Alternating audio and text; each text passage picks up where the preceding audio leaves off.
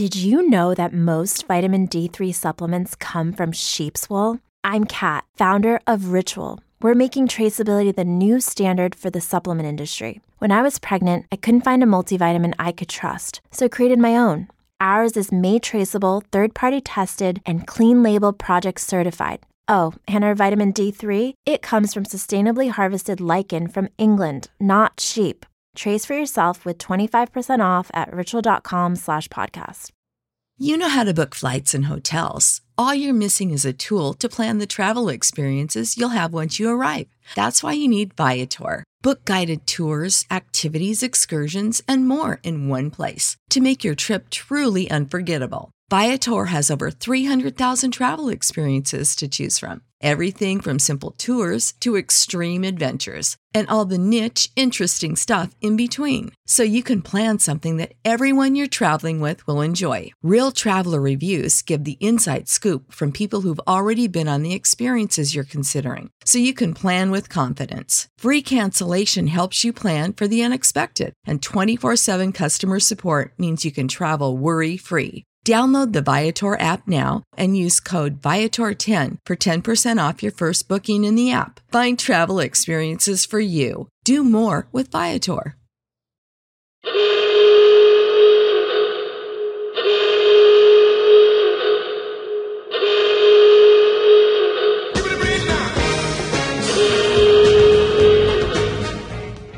The sport is just going to die if they don't bring the designated hitter to the National League.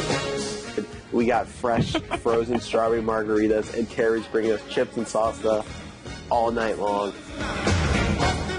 Nick's hips do not lie. Yeah, I got a MF wagon. like, let's be real. The Washington Nationals Hello, everybody. Welcome to another episode of Half Street High Heat. You can find them wherever your podcasts are downloaded or sold. With me, as always, is Ray Knight. Yeah, Johnny, I think this is going to be a great episode. I do. They're going to talk baseball, Johnny, and the baseball is the reason they talk and what they talk about. I think that's important to talk about baseball. And if you're a baseball podcast, you're going to end up talking lots of baseball. Well, that's awesome. Thank you very much, Johnny and Ray. Bob Carpenter with you here. And now, let's start the show. Hey everybody, welcome to the latest episode of Half Street High Heat. Thank you for joining us as always. After a short hiatus, since there aren't a lot of sports going on, we are back with you this evening. Thanks to everybody who sent us questions on Twitter. We're looking forward to answering those at the end of the show. And I am Amanda. You can follow me on Twitter at awhite7877. You can follow Nick and Ryan at HalfShackCap and at DC NatShack, which you really ought to know by now. And you can follow the show at Half Street High Heat. How y'all doing? Uh, you know, it, it's it's going, and I finally understood why Brittany shaved her head those all those years ago. Because I'm going crazy, and I'm on the verge of like a mental breakdown. Yeah. Yep. I'm I'm really tired of sitting at home. I can say that. and sitting at home with no sports. It would be awesome if somebody was like, you could just sit home all the time and I could watch all the sports I wanted, but there are no sports. So The other day, they they had like great reruns on TV, and I was so stressed out I couldn't keep up. And I was like, I Yeah. miss this feeling, especially in March. And like, yeah, it just it felt right. It just felt so great. I have been watching lots of great classics. I watched the Max 20K game yesterday. I spent the whole day today watching the Nats series with the Penguins in 2018. Caps, not Nats. How? Uh, I Anyway. I have a question for you, Amanda. How mad are your kids that they still have school? Um, you know, it's, it's pretty rough for them because they're, they're used to this. Like other kids have snow days, and I'm like, that's cool, but all our work's here anyway. We can just finish our. Yeah, they're homeschooled their whole life. They're they're used to it, so they are just doing school like they always do. So they're not so now they're not getting anything left. in the fall, they're going to be ahead of the state. Like, how how's that going to work? we don't do the same curriculum does it- as the as the Okay. Virginia State schools, so it's it's kind of an apples and oranges comparison. But there, we do a we have a co-op that we go to weekly, and all the teachers there are just doing their classes online. So they're going to be just like just like nothing happened. We'll be right on track for fall. But we're used to doing school at home, so it's no big deal for us. yeah, no big deal, but they're just hating their life. Have you seen the movie Probably did 43? anyway, so That's the spoof movie, right? Yeah, when it's like 43 uh, skits in the movie, and like the the cast is star studded. It's one of the funniest movies I've ever seen in my life, and there is a like a little skit they do where the parents homeschool their kids and they like bully their kids and everything. Um, it's really funny. And I imagine that's what the Amanda does to her kids when they're getting ready for school. Oh, that's fantastic. I always used to do say that when my kids would do something nerdy when they were little. I'm like, see, this is why we don't send them to school. We might as well just beat them up ourselves. Like, Oh, it's it's really funny. I love that movie I'll have so to check it out. I am not familiar Your with discretion's it. I'll have advised, but it's really funny. All right. Like you'll just I you'll look at the cast and be like, you'll like look at the cast and you're like, wow, this movie's gonna be great. Then you'll watch the movie, try to figure out how the hell they got all these famous celebrities in this movie. Really, Amanda's curriculum that she's not telling us about is basically the how overrated sabermetrics are and the cons of the universal DH. That's all she talks about all day. It's true. They're my kids, and I'll indoctrinate them however I want. So my daughter got really mad earlier because I was watching the replay of the, you know, the Penguins Cat series, and she came in and said, "There's hockey. You told me there was no hockey." She was like all betrayed that she thought You there was a game on, and I had told her about it.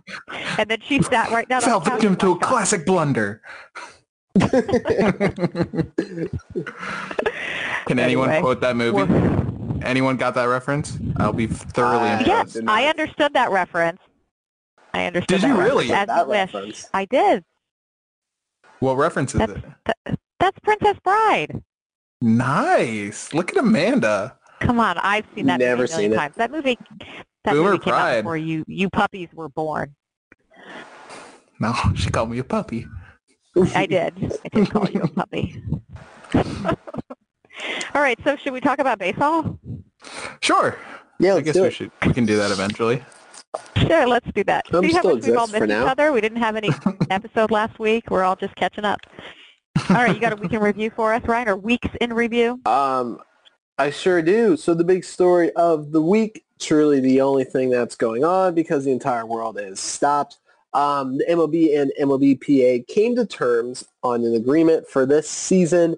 Um, it was absolutely massive. It does have a lot of future implications. Um, Manfred said the best case scenario is a May return for baseball, although with the new announcements today from the CDC, that is not going to happen. Um, the agreement says baseball will not return until there's no governmental ban on mass gatherings, no travel restrictions, and health experts say players, staff, and fans are not at risk. That kind of screams that there's not going to be any baseball this season, but all parties did agree to play as many games as they possibly can. Um, the uh, sorry, the players are opening the playing double headers during the week. They all agreed to work on the schedule as they get a closer confirmed time when the season will be able to uh, begin. Uh, the schedule will go deep into October and playoffs will begin in late October or, or early November. Um, players are open to a neutral site World Series if the teams in the World Series are not playing in a warm area or have a dome. Um, there are two big takeaways from this agreement. Salaries for the 2020 se- season will be prorated. If players play 81 games, they get 50% of their schedule. Sorry, 50% of their agreed money. And if they play 120 games, they will receive 74%. If the season is canceled, the only payment that the players will receive is the 170 million advance. Teams are guaranteeing players to be distributed in April and May. That money will be returned if games are played. Players got the biggest win in this. Um, if the season is canceled, all players will continue with their service time and slash contracts. Translation, if the season is canceled, Mookie Betts will become a free agent after not playing a single game for the Dodgers. That was the biggest part of this agreement for the players. The players were threatening to sue the league if the owners did not want to give them that part of it. Um, there's also a significant playoff expansion on the table for the season if the season is drastically cut short. It is different from the the um, the proposition that Manfred introduced before the season, well, before the off season. Um, that is if the season gets cut short. No, Syndergaard did have Tommy John surgery during the middle of a pandemic. The Mets will never change. Jim Edmonds, Cardinals legend, is hospitalized and currently waiting results for his COVID-19 test. MLB did conclude the Red Sox investigation. Um, they have reached a punishment. They said they will announce it before opening day. So in 2021, we will know it is. The Red Sox are aware of the punishment and their lawyers strongly disagree with it. This week in review is brought to you by your local neighborhood Chili's. Once again, I am asking for you to stay inside and please avoid groups and stay away from people unless it's your family. We're going to get through this. Just don't be an idiot. Don't be like every Florida man there is and stay inside and we can get baseball. Enjoy summer soon. And that is. And Chili's the week offers curbside pickup. It's a Yes. viable option for social distancing. It's pretty sweet. Are you guys still going to restaurants, like picking up food from restaurants or going to drive-throughs? Um, I've been up. doing. But not Yeah. going in now. I haven't gone in. I've just been doing curbside pickup. Like the yeah, same. the shopping center by my house. Every single restaurant's doing curbside, so I just been doing that a couple times. But I haven't gone inside anywhere. Not worth it. No, not worth it. All right. Well, so my favorite thing was the Syndergaard story. Like, obviously, nobody wants anybody to get Tommy Oh, that's your surgery. That favorite? nobody, but I just the fact that the Mets not only did while no baseball was being played, somehow he needs Tommy John surgery, and then it, they're in New York, and all elective surgeries have been canceled by order of the governor, and he has his surgery anyway. So I don't just know, where was did- the Metsiest of Mets things. Where did he have it? Because like I would not want to walk into any New York hospital right now. They are not doing very well. So did he have to go to a different state or a completely different? I don't know. Because like That's all the question. states up there are not doing very well. I don't know the answer to that, but it's just, you know, when when they first announced that he was going to have the surgery, I thought it's just very tone deaf given the situation in New York right now. That they're going to announce that he's about to have an elective surgery seems terrible. And actually, Mookie Betts never playing a game for the Dodgers would also be the Metsiest thing that ever happened, even though it's not happening to the Mets. That would be- The wild thing is, if Mookie Betts doesn't play a game for the Dodgers, everyone's gonna be like, "Oh my God, that's the worst trade in history. The Dodgers lost so bad." But the Dodgers went from nine top 100 prospects to nine top 100 prospects after that trade, which is still the dumbest thing in the world to me. But I'd be feeling awfully bad if I were a Dodgers fan if you got Mookie Betts and then he never played a game for you after having, you know, the whole thing with their World Series loss to the to the Astros and like it, it's just a bad string of luck if you're a Dodgers fan. Oh, just a lot going on. Yeah, a lot going on. so let's talk a little bit about this uh, this agreement with the the Players Association. There was a lot of interesting stuff in there that's going to have ramifications far beyond just this really super weird season. Yeah, there's this was a pretty big thing for baseball. The fact that they were able to get this done. Um, there is a lot to dissect in there. The big thing is it's like mixed players are willing to play in front of no one, but the the main thing here is that they're willing to get as many games as they possibly can. And you know, everyone's gonna think, wow, it's just because you know they want the fans there, but in reality, they want to get paid, which like I get. Um, but I don't know. I'm kind of excited for some potential late October, uh, November um, playoff games. Like, let me get some Thanksgiving football at noon. Then at eight o'clock, let me get a World Series game. Like snow, baseball, snow, baseball. That would be epic. It won't happen because I don't think any sport plays this year. But it's wishful thinking. Um, but yeah, Yeah. no, the whole May is like our optimistic thing.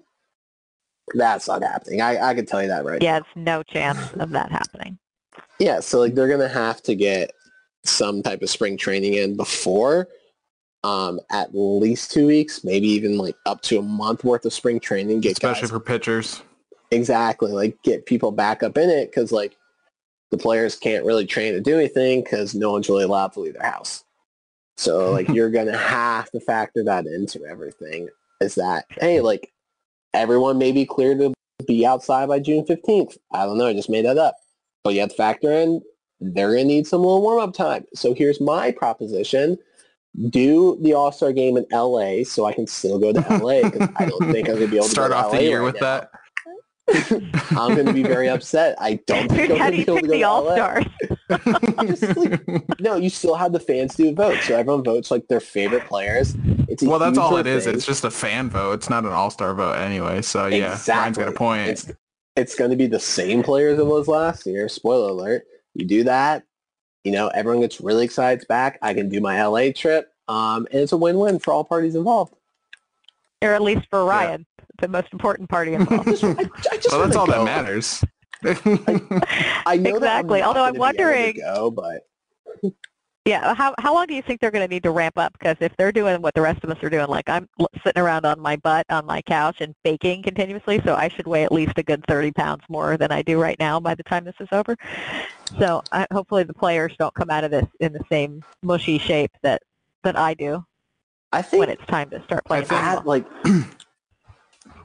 at least two to three weeks because they haven't really thrown since last season. Like, yeah, we had spring training, but it was what a week and a half of spring training before it got shut down. Like Yeah, everyone's gone a long time without like real live play. They're gonna be a little rusty, like normally. So I think it's going to be at least three weeks of spring training. Yeah, that seems like a fair assessment. I actually don't Yeah. think there's going to be any kind of all-star stuff, but it would be interesting if since LA is going to lose out on the all-star game, if maybe they pick LA as the neutral site for the World Series, assuming the Dodgers aren't in it, because they've got great weather and an iconic stadium, and it would be a cool place to have a, a World Series. I saw. So we were gonna say. Oh, sorry. Go ahead, Ryan. Well, I was actually going to say what you were going to say because Boras had a whole proposal. The only Oh, part- yep. The only the only part of it I saw was his proposal for having the World Series in LA, just because it's Southern California. It's going to be warm during November. Um, but Nick, you can break down the more of that. Yeah, let's let's Yeah, segue into uh, that. we're gonna- talk about the Yeah, we're we're gonna save it for later, but it also just fits pretty well into what we're talking about now. Um, so Scott Boras, everyone knows him. He's the super uh, agent for a lot of high-profile players. So honestly, he's kind of a good person to spearhead a I hate kind that guy. uh, I respect him um, so much, Season on the fly. I, I respect him too. Um, he he knows what he's doing. But anyways, he submitted uh, proposals for a full 162 game season. Shocker! I don't know how he, he he's going to do that, but also 144 game season, which is still a good amount of games. If you told me we are going to get even over 100 games for 2020, I would take it at this point because it just seems like uh, Any good to game, be true. give me baseball. right. Um, but to Ryan's point in that point in particular, um, well, like Ryan was saying before, the playoffs would start much later because obviously the season's starting much later, regardless of how many games you play. Um, the playoffs would start uh, late October, uh, or excuse me, early December in, in this one, um, and it would include you would still have your five um, five game NLDS, your seven game NLCS and World Series, but it's much more rapid. There's not as many days off, so basically you get the entire playoffs in the month of December. And then it still includes the wildcard games and whatnot, um, but it inc- also includes, which I think would be awesome. I think Ryan said it earlier. Game six of the World Series would be played on Christmas Day if it should have get that far which would be very cool. But as far as the the neutral sites go, they did a bunch of studies, pulled a bunch of research. Um, they basically can do it in seven or eight parks. Some of them are in warmer climates like Florida or California, and some are domes, obviously. Um, but some of the ones are Dodger Stadium, Angel Stadium, Petco Park, um, which is where the Diamondbacks play. Or no, not Diamondbacks, uh, Padres, Padres. sorry. Um, and then there's other ones, Miami, Seattle, Arizona, Milwaukee, Toronto, Houston, and then this also includes St. Petersburg, um, but also Arlington because the Texas Rangers are opening a new stadium as well. But with the World Series in particular, the Super Bowl is such a big event, and even the All-Star break for any any sport is such a big event because people know where it's going to be months and months in advance, sometimes even years in advance. Um, or not years, but a year in advance.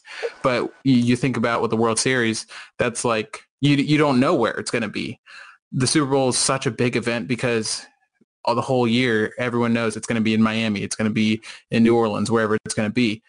The MLB has the opportunity to do that with the World Series. Put it in LA because it's the biggest market of any of those those places. Maybe Miami, but that's for a different reason. Put it in LA and let it be like the center stage that it deserves to be. Um, it's a neutral site. It'll still be warm enough. If Dodgers make it, they make it. It's just how it goes. In football, like if the Dolphins made the Super Bowl, in the year that they're hosting, it just happens. They're not going to change the Super Bowl location. It just happens. So I think they should make it in LA. That way, the all eyes will be focused on baseball for the first time in what seems like forever. I don't hate it. I don't hate it either, especially like this entire year is just the entire year is just definition of extraordinary circumstances. Like everything has just been thrown out the window. And like if they have it on Christmas on Christmas Day. It's to be kind of sweet to watch that. Um, and also, they may not be going against the NBA because NBA wants to go into late August slash early September. Their season starts in October, so they may not be going them. Um, and football is going to be delayed, so they wouldn't be going up against the late um, the late season games, potentially playoff games as well, which nobody will ever beat ratings wise. So they wouldn't have that taken away from them. And I like it. I mean, it's LA. People will go to LA. There's a lot to do there. And if people are like, well, it's just a neutral site, like maybe their fans won't travel, look at the Super Bowl, look at the World Cup. Mm-hmm. Like people are going to travel for their team regardless what's happening.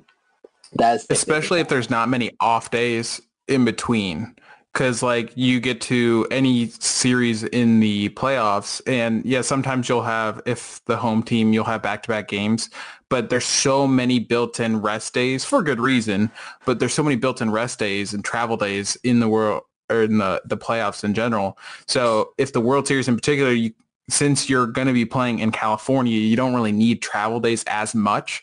So you make it like a week long thing and all eyes will be on baseball and it's going to be awesome uh, I think that's going to be like one of the silver linings if we do play baseball this season. Just have a packed house in LA for a Christmas World Series. I think it would be awesome.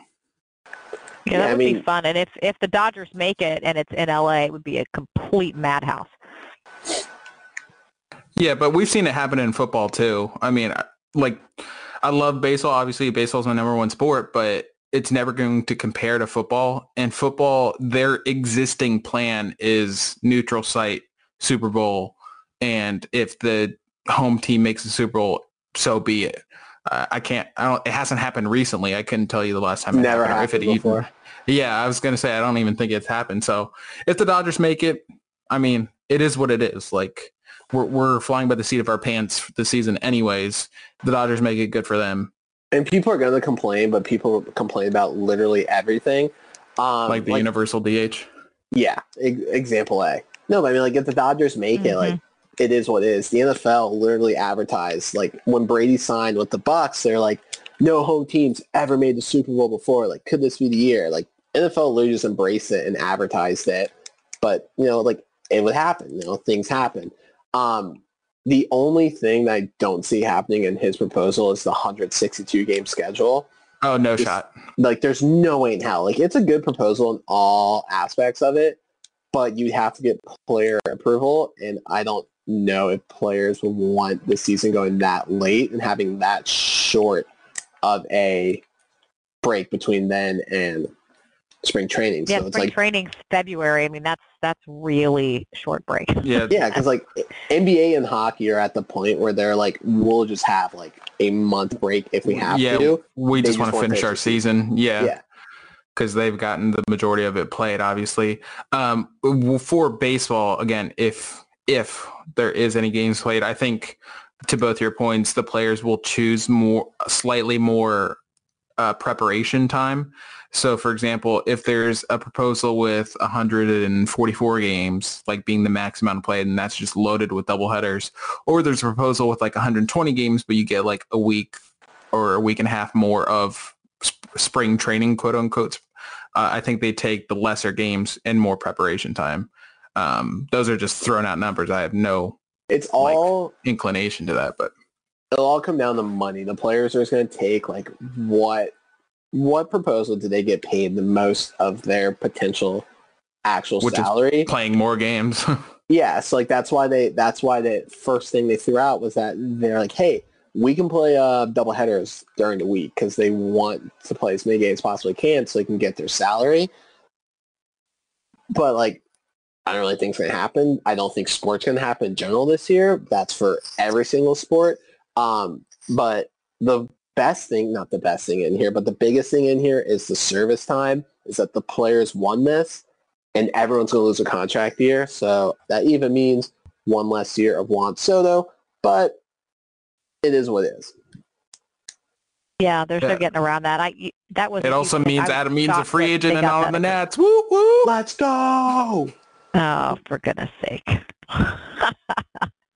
One track mind over here.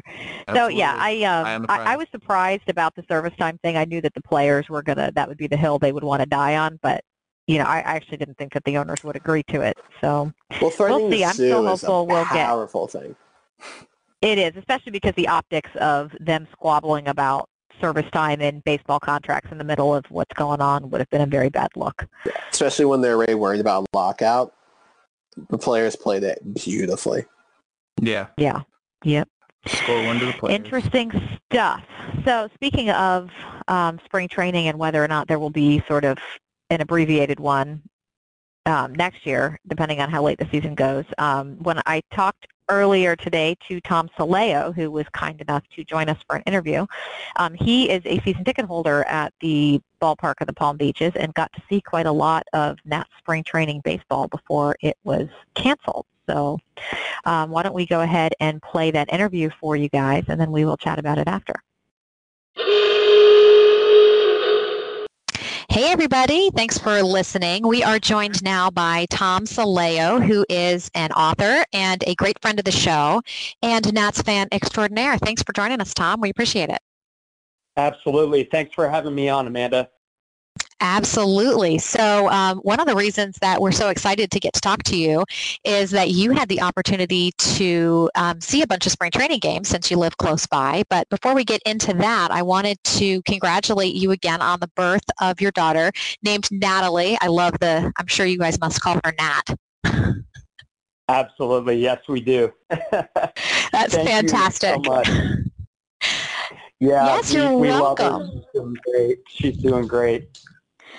That's wonderful. You have an older daughter as well, right?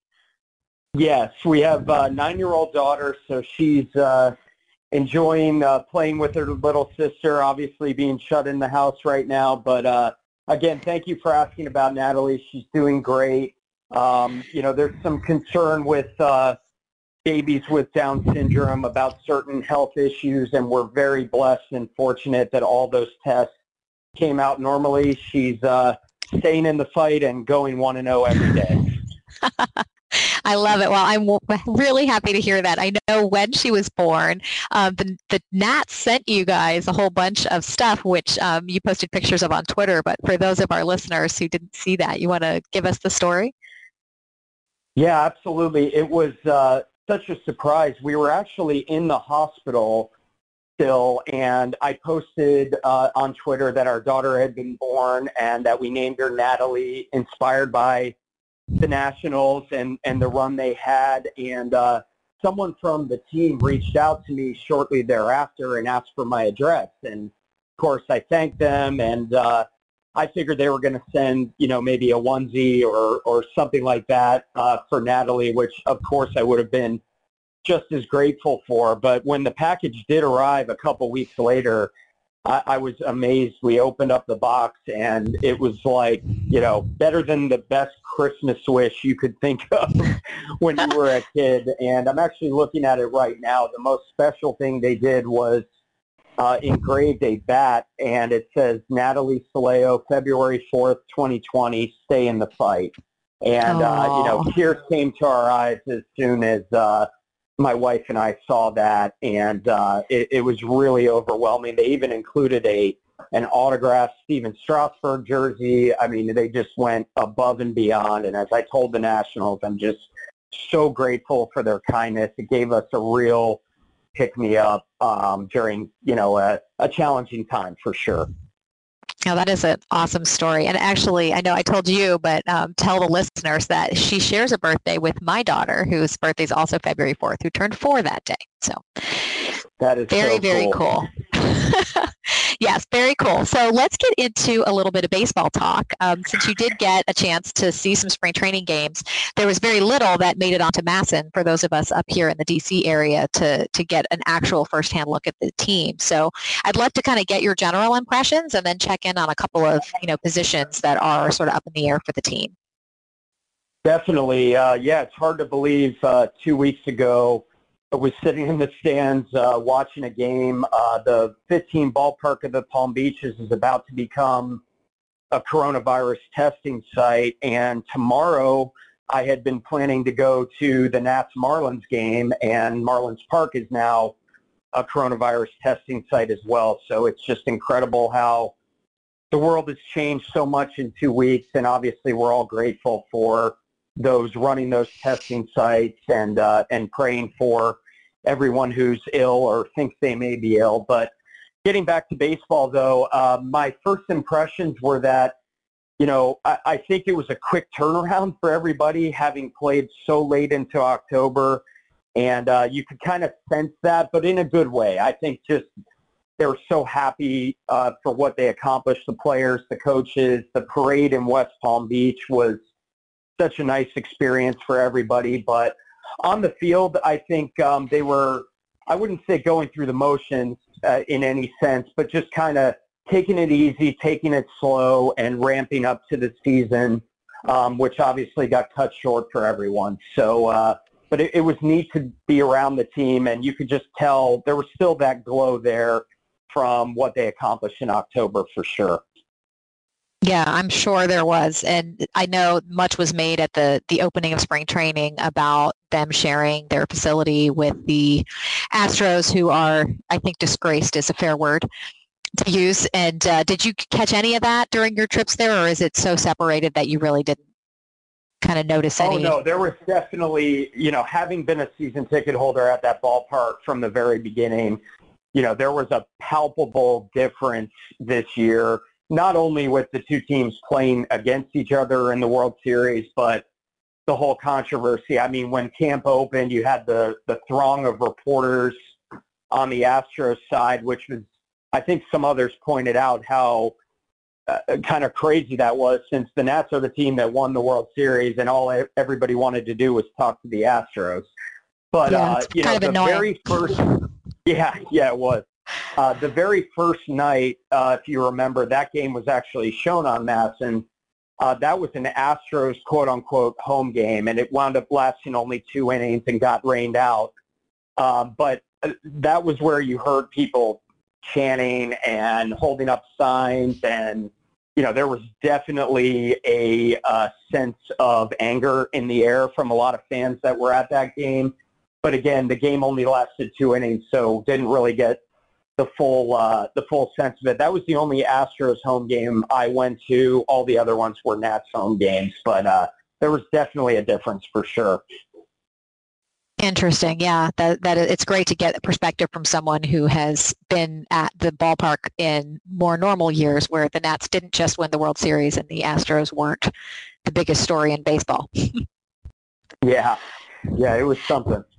So um, there's a few kind of um, position. There's a few positions that the team is addressing that are question marks for them right now, particularly first base, third base, and that fifth starter spot. When when you were there, the big the big one everybody wants to talk about is Carter Kieboom. What were your impressions seeing him? I mean, what we got was a lot of just updates on our you know phones from the MLB app saying another error from Carter Kieboom. So what did you think actually seeing him play?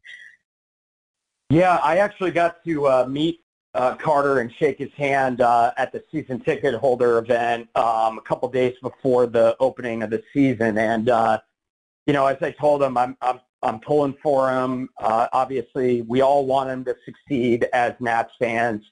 I do have to say though, um, had the season started, you know, a couple days ago, I'm not sure that he was ready to play third base at the big league level. Um, I'm not worried about his bat. Uh, he had a great spring training last year with the bat, and uh, not as good this year, but you still saw some flat flashes of it, and he looks like a big league hitter to me.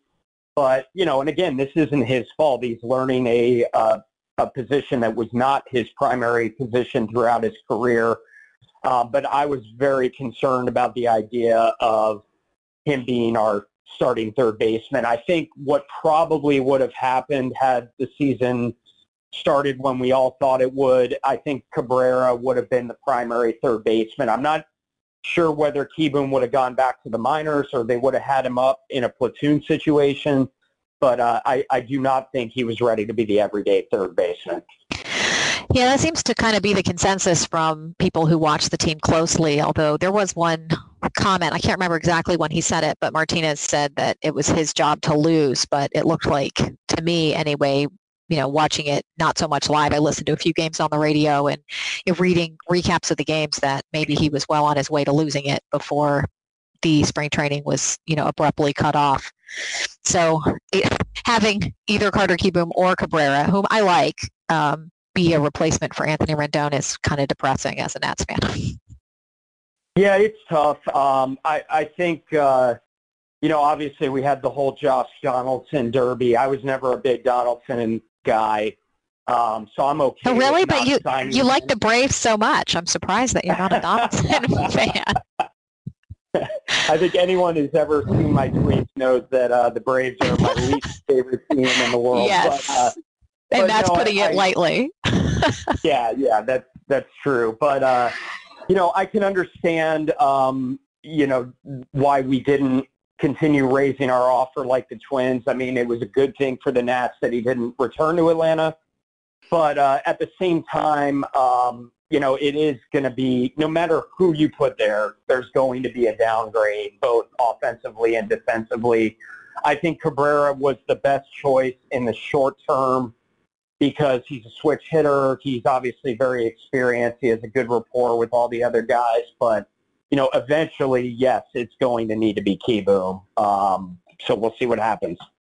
Yeah, and if it, it can't be Kieboom because he just doesn't, I mean, that's kind of the worst fear, I think, for people who are, you know, fans of this team is that Kieboom won't get there defensively to be the third baseman. That's the, the last place you want someone who's struggling defensively. And, you know, I wasn't a huge Donaldson fan either, but I really would have, I think that the team should have maybe made whatever deal they needed to make to get him here because you've got a lot of aging players on this team who, you know, maybe you've got another year or two before a guy like Max Scherzer is no longer the guy we're used to seeing. And uh, I don't know that their window of, of competitive play with these huge pitching contracts they have is, is wide enough for them to wait for Kieboom to, to get good enough. So I guess we'll see. Yeah, that's a good point. Yep. And the one thing I would add, though, and again, obviously nobody could have foreseen this, but imagine if we had signed Donaldson and then the season gets canceled and we lose a year of service time on him. So, but again, you can't really look at off-season signings that way because, of course, none of us could have imagined what the country's going through right now. But anyway. No, certainly not. And uh, I'm sure the Dodgers fans are feeling that way about Mookie Betts right now. oh, yeah. Yeah, that's a great point. Yep. I saw an article that mentioned if, if the if the season doesn't get played at all this year, that they may never see Betts in a Dodgers uniform. You know, he may never yeah, play a game really, for them. That's really hard to believe um, that that that there's a possibility of something like that happening. Although if anyone could pony up and afford Mookie Betts, it's the Dodgers. So who knows? But it's true. Hard to feel sorry for that team. Yeah. All right. So let's talk a little bit of first base. Um, obviously, they've got Zimmerman, who you know, when healthy, which is a big caveat with Zimmerman, um, you know, tends to have at least one good hot streak every year. And they've got Thames and and they've got Kendrick. What do you see kind of playing out there as far as that platoon? Yeah, I think it's uh, going to be a pretty much a straight platoon of uh, Zimmerman and and Thames. Thames is a really intriguing player. He's obvious obviously got the power. I mean, him just walking toward where I sat, which uh, at the ballpark, which is above the Nats dugout. I mean, the guy is an absolute monster. He is one of the most built players I think I've ever seen. As SP would say, Aaron Judge. That's yeah. a large human, right?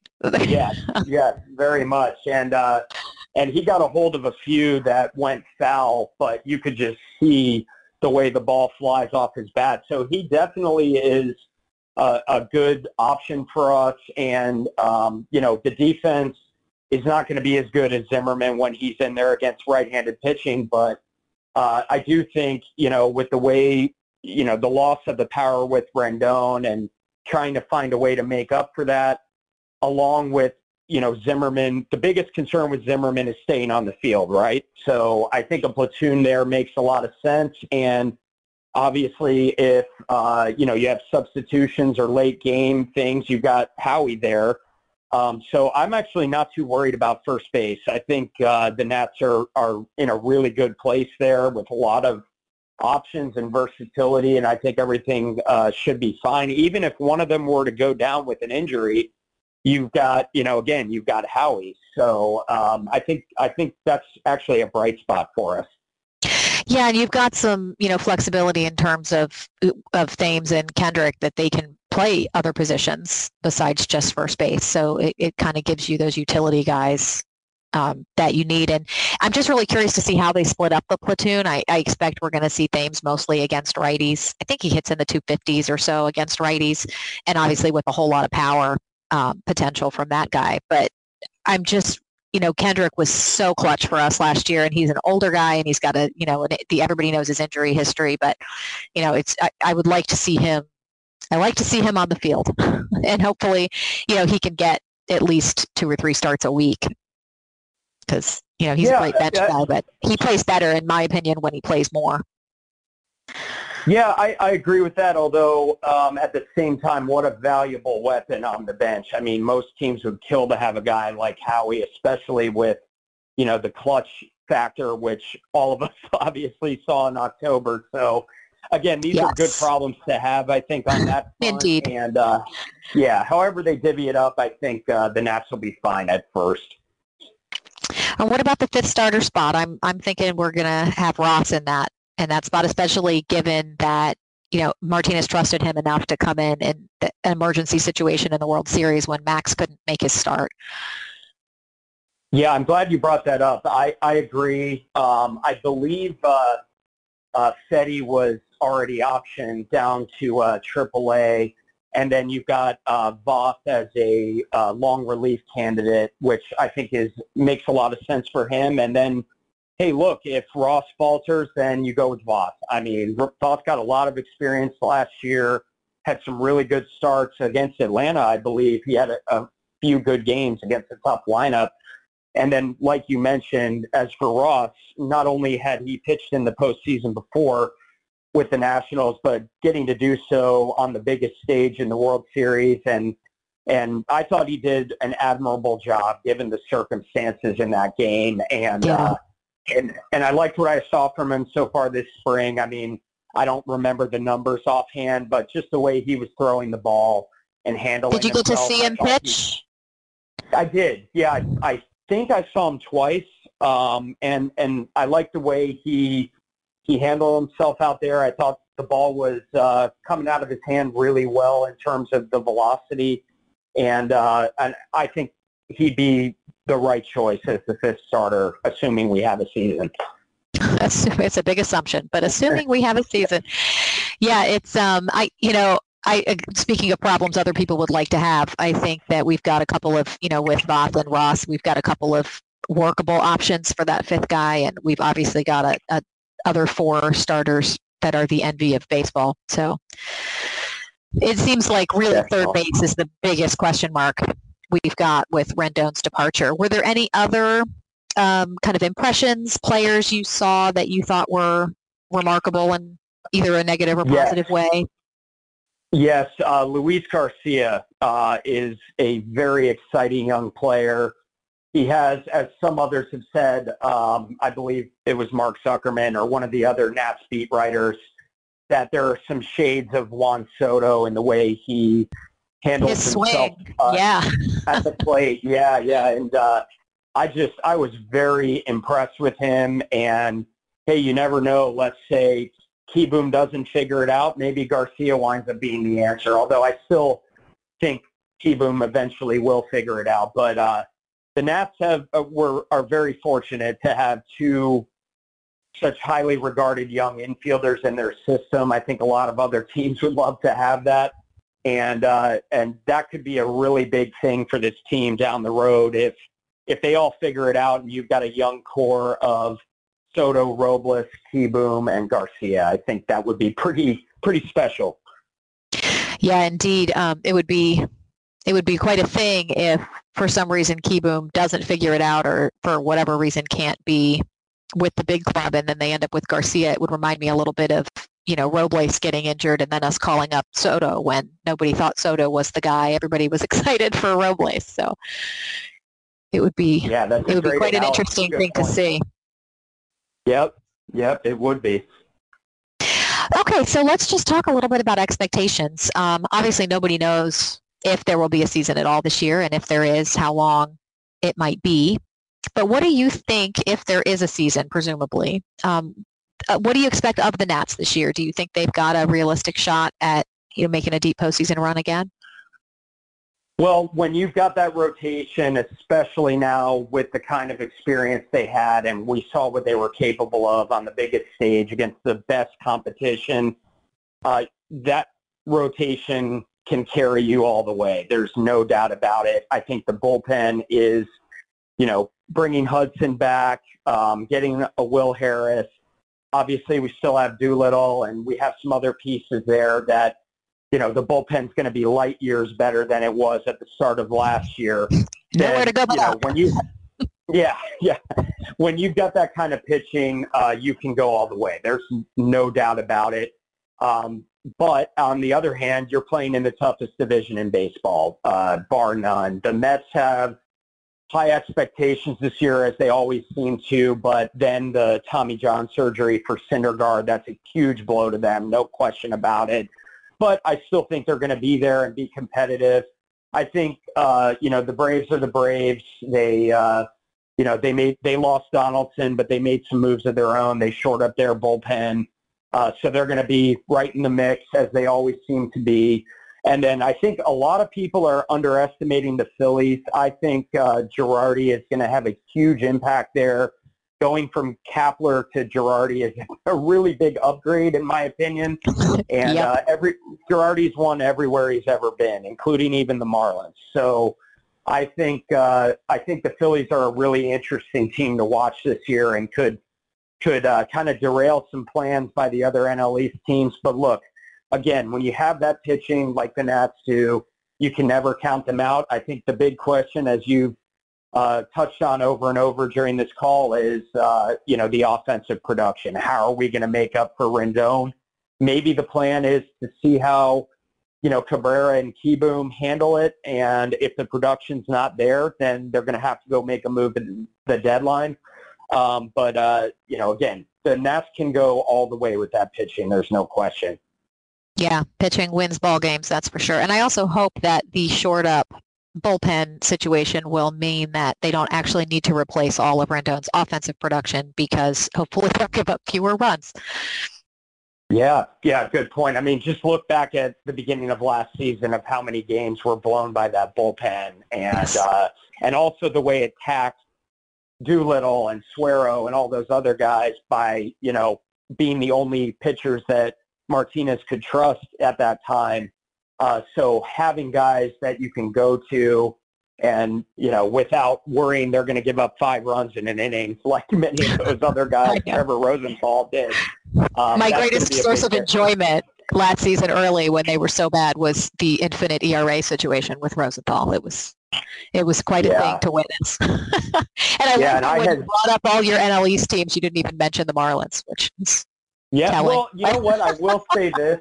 Uh, that's funny, but I will say this. Living here, and and watching a little bit of what they've been doing, obviously they are not going to finish above last place, but I do think they're going to be a tougher out this year than last. They they made some nice moves, you know, Corey Dickerson, guys like that, um, that I do think they're going to be improved. But again, when you say they're going to be improved, look where you're starting. So they really have Right. only one way to go.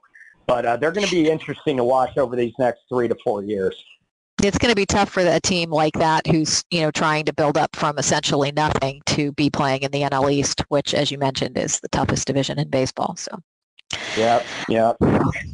All right. Well, thank you so much for your time today and for your thoughts. Um, I know in this baseball-starved world, it's nice to, you know, we're going to keep trying to put out content for our listeners. So, uh, you know, hopefully we'll have some actual baseball to talk about at some point in the not too distant future, and we will definitely uh, have you on again then.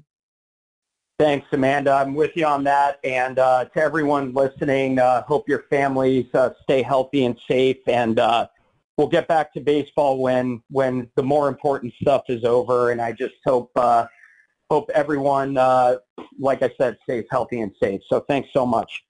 Thank you. All right. Take care. All right. Thanks again to Tom for joining us as always. He's a great friend of the show, and hopefully we will get to talk to him again soon. Thanks, Tom. Thanks, Tom. so, um, you know, in that interview, we talked quite a lot about the um, positions that are up in the air for the Nats. Third base, obviously, is the big one, and first base. You know, the platoon situation at first is an interesting one, although it's almost like they have too many options there instead of not enough, like at third. And then uh, we talked a bit about that fifth starter role. Do you guys, if there is any baseball happening, have a prediction? Maybe we should each make our predictions about who will be the opening day third baseman if we have an opening day. It's uh, Cabrera. Uh, Kieboom's not going to show enough. Yeah, this kind of, oh, maybe it'll help keep but I feel like with all this going on, it just confirms that it's going to be Cabrera, and it breaks my heart because Cabrera sucks. Um, worst player in baseball. He is my most hated player in baseball this year uh, for no reason Oh, right. I forgot you were hating him for no reason this year. Yes, he, he won the award. He's the lucky person who gets money. Yeah, just because the season's on the brink of getting canceled doesn't mean he gets off scot-free. Uh-uh. I take No. no. days off. But no, yeah. it's No days Cabrera. off.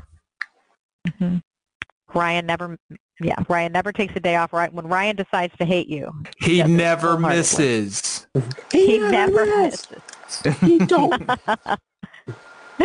anyway, um, I think it's going to be Cabrera. You know, Tom said in the interview that he, he got a look at Kieboom up close and personal. I actually met him um, before the spring training games started and just really didn't feel like he looks ready. He said his bat looks ready, but that he doesn't look ready defensively at all. So I think if there is, Martinez said that it was his job to lose, but I think if there's a season at all, that they're going to just probably stick with Cabrera. So I guess we'll if see what only, happens. Maybe. if only there was a position where you could play a guy with a great bat that struggled in the field, but you wouldn't have to play him in the field. You, but you could still get the benefit of his bat. Now that, that is something I think would be very beneficial for someone like Carter Kieboom. That is a great idea. I wonder Thanks, man. That have sounds like a terrible Ju- ju- idea. just thought of it myself, man. Dude, Just thought of it myself. You should well, you should take I don't that. mean to be rude, Nick, but that might be the stupidest idea I ever heard. I don't know who would think that could that could be in baseball. It's a terrible idea. All right, Ryan, I'm not talking to Amanda for the rest of the podcast, so Yeah, that was really rude. it was uncalled for. Super rude. Aw, poor Nick's feelings are hurt. All right. Let's get to our favorite part of the show, which is, as always, our Twitter questions. Um, you guys actually sent us a bunch this week. I guess everyone missed us during our week off. Thanks for sending them in. Um, let's get started with at B. Wagner, who says, baseball by May seems unlikely. With no spring training, also no pro quality by July. Won't this favor young teams rebuilding? You know what the funniest part of this is? We're gonna get like a 50 game season. The Orioles are gonna start like 12 and one and end up making the playoffs in it. And it's gonna be absolutely beautiful. It'd be fun. How Uh, would you t- guys? Sorry, go ahead, Ryan. I didn't. Oh realize no, you you're, were there. you're fine. I was just gonna say to answer the question, but I like how you were starting better. Oh, uh, I was just gonna say, how would you guys feel? Like, obviously, if the Nats won the um, shortened 2020 World Series, we would still like own it and brag about it and talk about it like no other. But let's say, I don't know, like the Braves won a shortened 20. Well, I, Bra- we're gonna hate the Braves. Pick a random team. Like, is the 20? If you win the 2020 World Series, is it, It like not valid? count. It does not count. That's kind of what I'm getting at.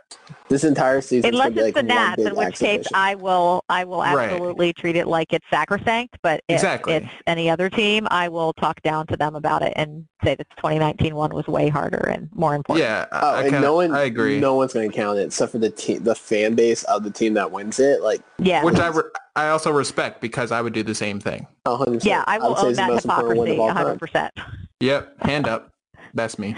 Yep, I would. I would even go out there like that. I would say, "This, you kidding? This was even harder than any other World Series. Think about the situation they found themselves in, and they still did it, and it was back to back. I would go all in on it, yep, hundred percent. All right, let's see who's next. At Luther Libby wrote us and said, "How do you get paint to dry faster?" Hashtag bored. Just scream at it as loud as you can, but like an inch away from the paint, and that really gets it dry.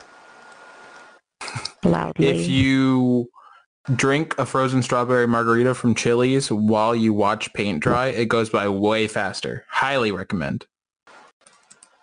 Yeah, that sounds like a good idea. You know, I'm not actually much of a drinker, but I had a migraine yesterday that I couldn't get rid of all day, and my husband made me a Bloody Mary, and it Tequila. fixed me right up. So, no, no tequila. It was vodka, but it worked Wow. like a charm. It was better than the migraine medicine I had taken all day. So, basically, what I'm saying is alcohol is the cure for all your problems. Yeah, basically. Pretty much the message. Basically, just drink more; it'll make the time go by faster. All right. At Finch960 says, why do Nick and Ryan continue to disrespect the sport of baseball with their lies? Hashtag ban the DH. Yeah. Not a lie when it's actually happening. So, um, I'm thinking of a quote from George C. Lichtenberg during this time. He said, I cannot say whether things will get better if we change. What I can say is they must change if they're they are going to get better. This strikes me very hard right now in this current state of baseball. Baseball In is this dying. essay, I will. baseball is dying. That is a fact. That is not. That is a fact. Um, they had. no, it's not a they had- fact. Hold, ma'am, uh, I'm presenting my essay. Baseball Of, had of the four major sports, what's the only one not to play a game this year? Mm, Hmm. baseball. Yeah. No, but, like. So seven straight years of attendance declining, um, six straight years of declining TV ratings with the lowest watch World Series in the history of the sport across 130 years. When you look at the grow aging, uh, the aging medium age for the fandom of the sport, with also the growing popularity of NBA, um, NHL will never catch on outside hockey in Russia. You don't have to worry about that. Um, with the NBA, the MLS, also exciting new leagues like the XFL, baseball must change and adapt to what people love, and that is scoring. And what do you want when you want more scoring? You get rid of pitchers standing there and bunting the entire time to attract more fans. So George C. Lichtenberger really said it the best. Also, Frank's from uh, It's Always Sunny said it great too. You either get the hell out of the way or you're in it. Um, I don't really know what it meant, but hey, um, the future's now. The DH is Futures coming. now, old man. Futures now, Are old you- man. Are you finished? I am. Okay. I'm Just sold. changing is not a good answer just because something, even if you say that there's something wrong with baseball, and they had record revenues last year. So I'm not Forty percent of that came from three teams. Like that's a very, Okay. very empty thing. You can keep saying Yeah, which three wrong with. teams? Were they uh, all, did they all have the DH, those Oh three my. teams? Uh, I feel Red like one of them and was the Yankees. Dodgers. Okay, so yeah, one, of them was the one- Dodgers, right? One of the So three- maybe the With DH the is best lineup in baseball? like, one one of the what is your argument? Look at it's all the the major markets are carrying baseball right now. Uh, like baseball fans think baseball's perfect the way it is, but the reality of the situation is I the don't know average- anybody who's saying the average perfect. sports fan, oh, you do. Every time there's a change, you're like, baseball needs to stay the way it is. That's, That's- not true at all. There are lots of ways it. that baseball could change. Uh, Yeah, the bring- DH is not one of them that I think is a good change. Just changing for the sake of changing is stupid. You have to be smart about it. It's not for the There sake of changing. of- for It's changing for the better. It's to save your sport. Like the American League, they're better than Baseball you is now. not they're doing great. dying. That's just absurd. And if they want to attract younger, I, I have to tell you, I we've had this conversation a million times. If you want to attract younger fans, making the games available where they watch things is going to do a lot more to do that than if there's a DH or not a DH. That's People a who do not good watch idea. baseball are not going to start watching baseball because you bring the DH to the National League. That is Um, not going to happen. Here's the thing. You have to adapt to what people like now, and that is offense and scoring. The Patriots Rams Super Bowl. Um, everyone stopped watching it about halfway through the third quarter, and everyone said it was the most boring Super Bowl ever because it was the like the least amount of offense was in that Super Bowl in the last like 15 years. People say they don't like baseball because they say it's boring and there's not enough offense in it. You have a chance to remove someone who literally stands up there and bunts and one out of a hundred times will get a hit and replace them with someone who's going to hit, even if the league average, that's 245 with a 730 OPS, you're adding more runs to each game and you're getting each game more exciting. And yes, to your point about the making games available, that is a great idea. That's never going to happen though because TV contracts exist and TV I totally disagree with that. It is going to happen. TV, TV companies do not get the money from that. Like, and you can do it on MLB at bat, but that's what, like thirty bucks a month. Like, you have to consider No, I'm when they're gonna. It's not- going to happen, and when it does, that is what is going to increase baseball viewership and baseball revenues. Changing the DH or not the DH in the National League is going to have a tiny effect. How much time are you going to save? How much more offense are you going to generate? It's not going to be that big of a deal. It's not. It's not. Nobody who doesn't watch baseball now because they think baseball is boring is going to go, what? They brought the national, they brought the DH to the National League. I'm going to start watching baseball. If they wanted that, they could just watch American League Baseball. And if they're not doing that, they're not going to start watching baseball because they make a rule change like that. You're going to have to make something much bigger to increase viewership among younger the younger population and to me doing what I consider to be ruining the National League because I don't like American League Baseball. I much prefer National League Baseball and it's cool that they have two different leagues and that they have different rules. I like that. I think it's fun. Says So, the former gonna- Orioles fan, which they were in the American League. Um, Right. Well, no, All right. hold on, sorry, sorry. Nick, Only I didn't mean to because there was no National League team around here. But yes, I did grow up an Orioles fan and I don't like American League Baseball. I never have. I've always So, preferred National you're- League Baseball.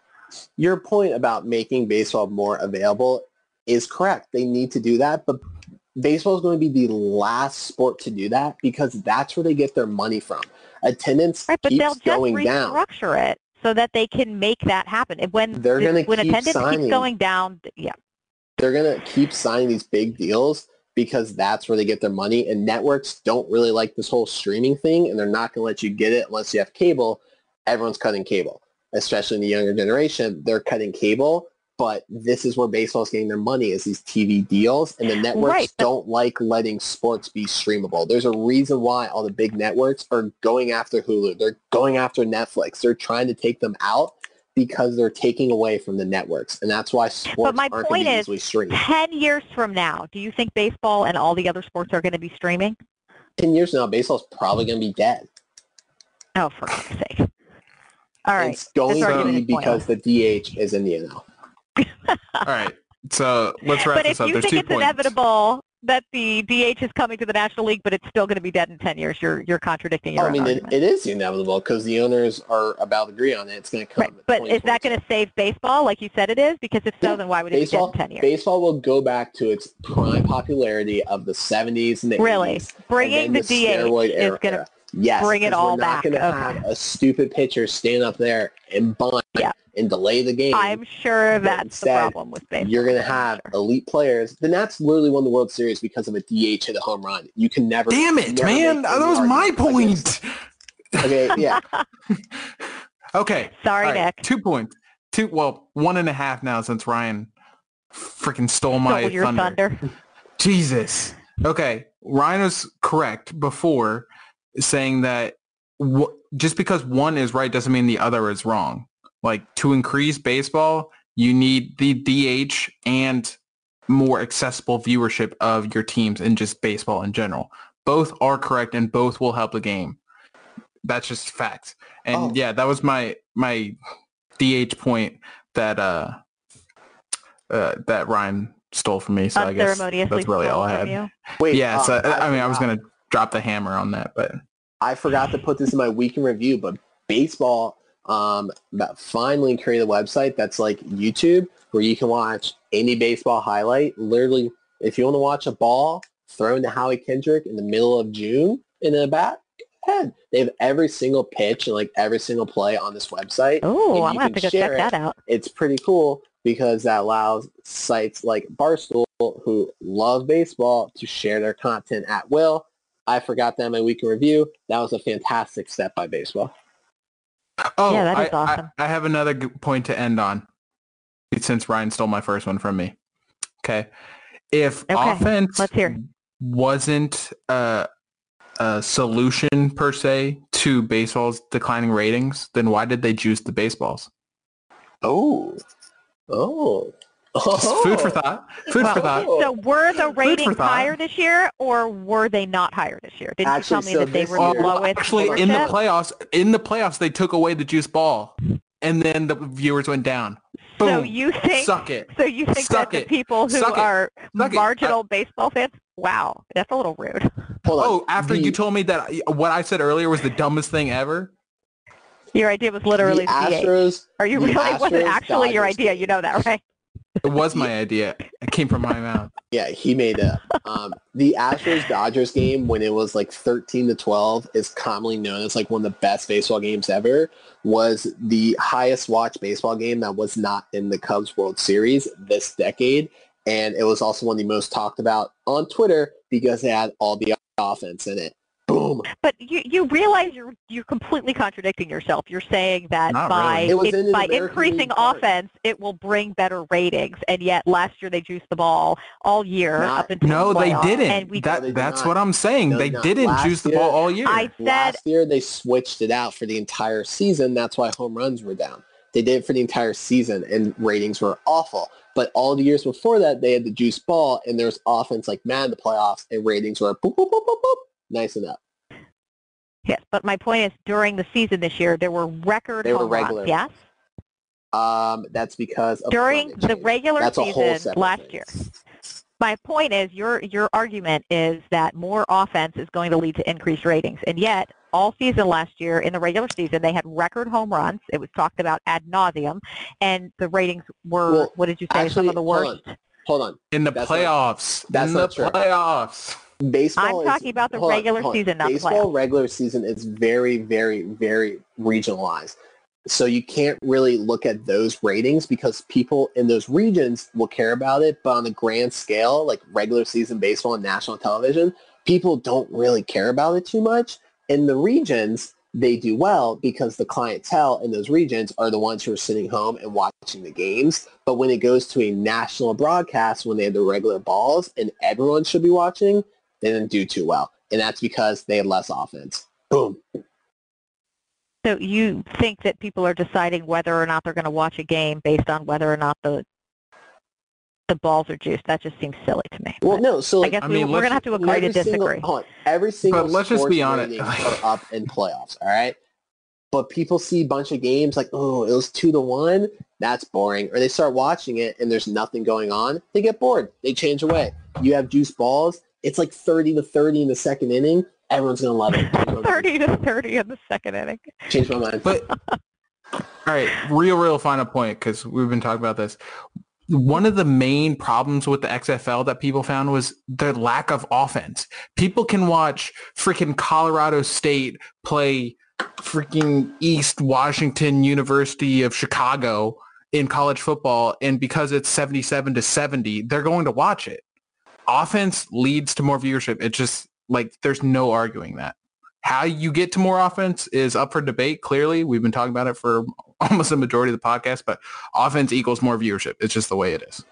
Because the only thing more boring than what you guys consider a two to one baseball game, which I happen to love, is uh, us talking about the DH again because we've had this argument a thousand times. Well, people love our arguments, so clearly you, just Yeah. like Major League Baseball, don't care about Out Um, of touch.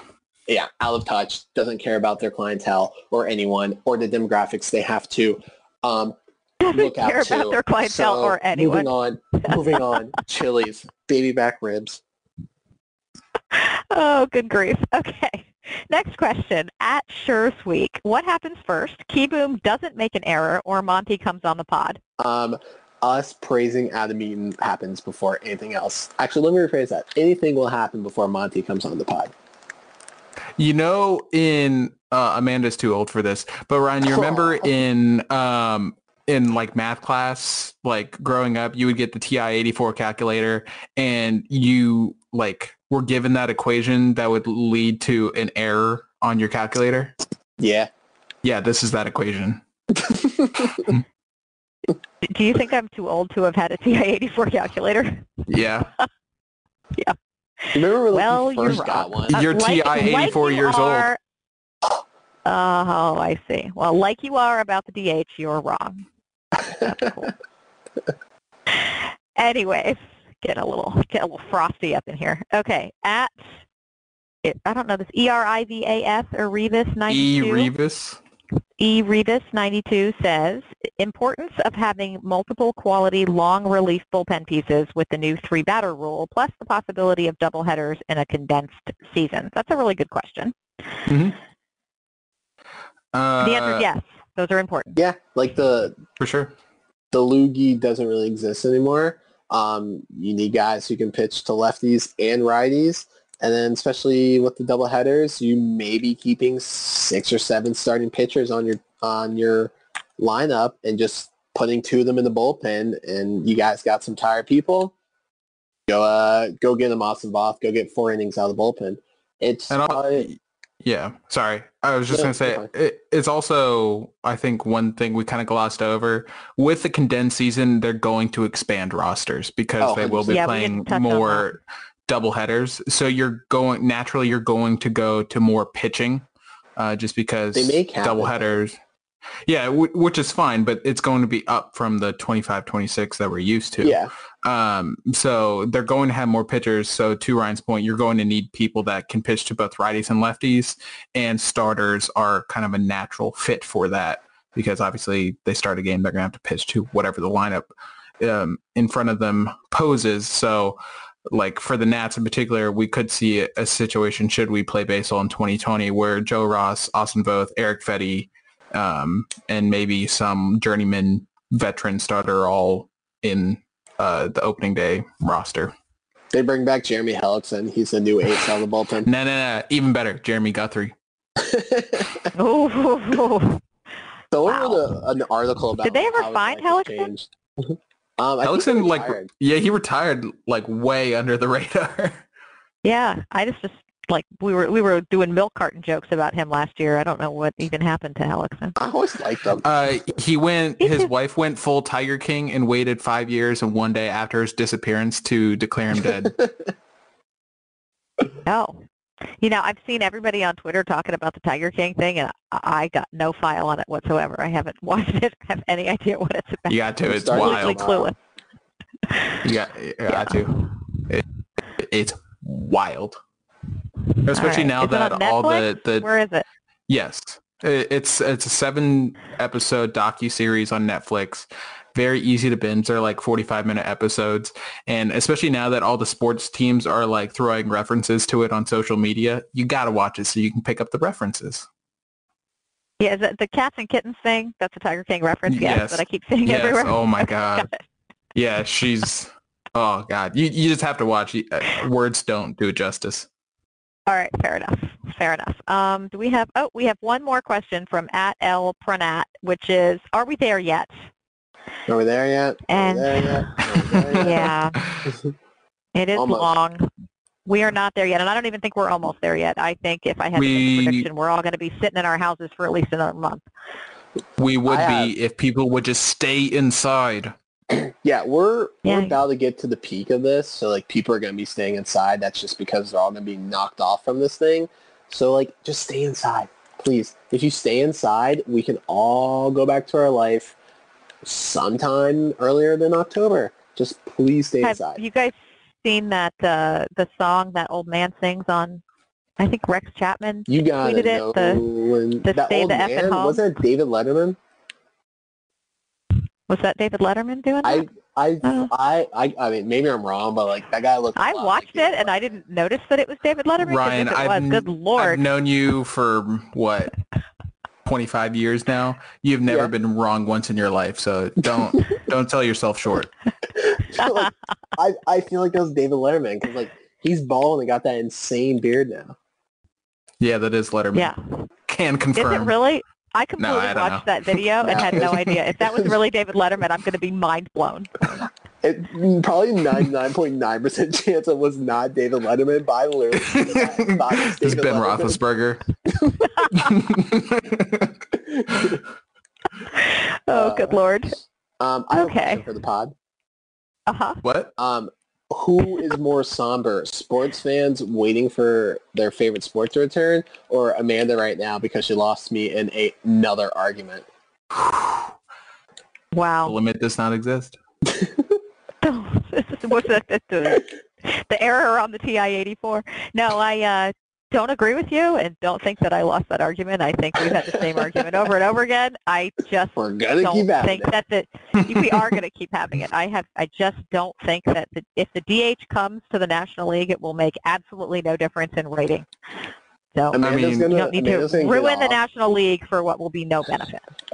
Amanda's gonna get off the podcast tonight and just walk up to bed, and her husband's like, "How's the show?" And she's like, "That dumbass in the DH." Oh, I do that every time, even if we don't have an argument about the DH. Her husband's gonna be like, "Oh, I'm sorry, I asked." Yeah, he'd be like, "Oh wait, I don't care. I forgot. I don't care. It's fine." I mean, but listen, until sports come back, we're just going to alternate between the universal DH and Barry Bonds belongs in the Hall of Fame argument. We're just going to go back and forth. Our episodes So are next just gonna be week- random arguments. Next week we'll just talk about Barry Bonds. That'll be all there is. Actually, we should have it. We should start a feature about what have, what have we been up to this week. Like, what are you doing Oh. with yourselves while you're? the junkies do what did I eat for dinner? We're gonna do what Oh. did I do this week? Thanks for listening, everybody. As always, this has definitely been some of our best work. Um, Might be you all the worst enjoyed ending to the podcast we've ever had. Yeah. All right, Dave. All right, later. Later. Oh, later. There's a new breeze blowing off the banks of the Potomac. A new team's mowing down the ranks of their opponents. The Nationals are smashing balls so that the commentator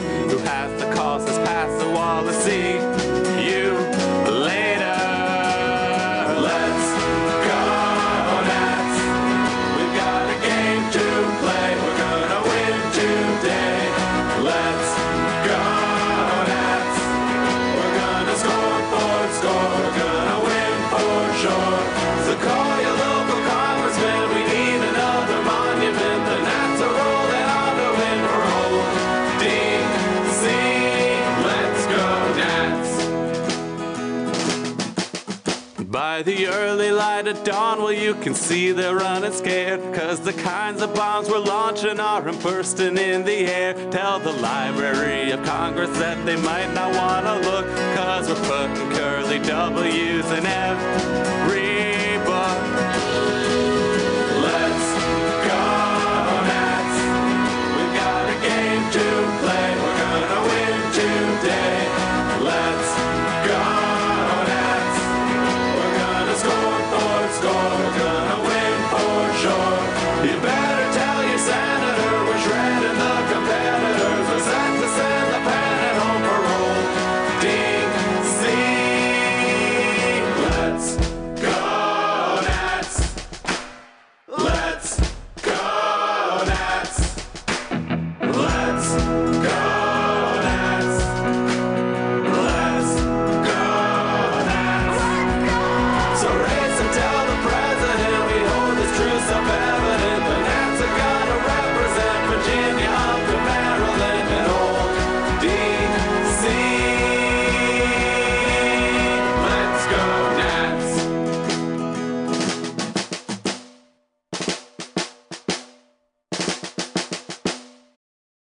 the ones who work hard to ensure their crew can always go the extra mile, and the ones who get in early so everyone can go home on time, there's Grainger, offering professional grade supplies backed by product experts so you can quickly and easily find what you need.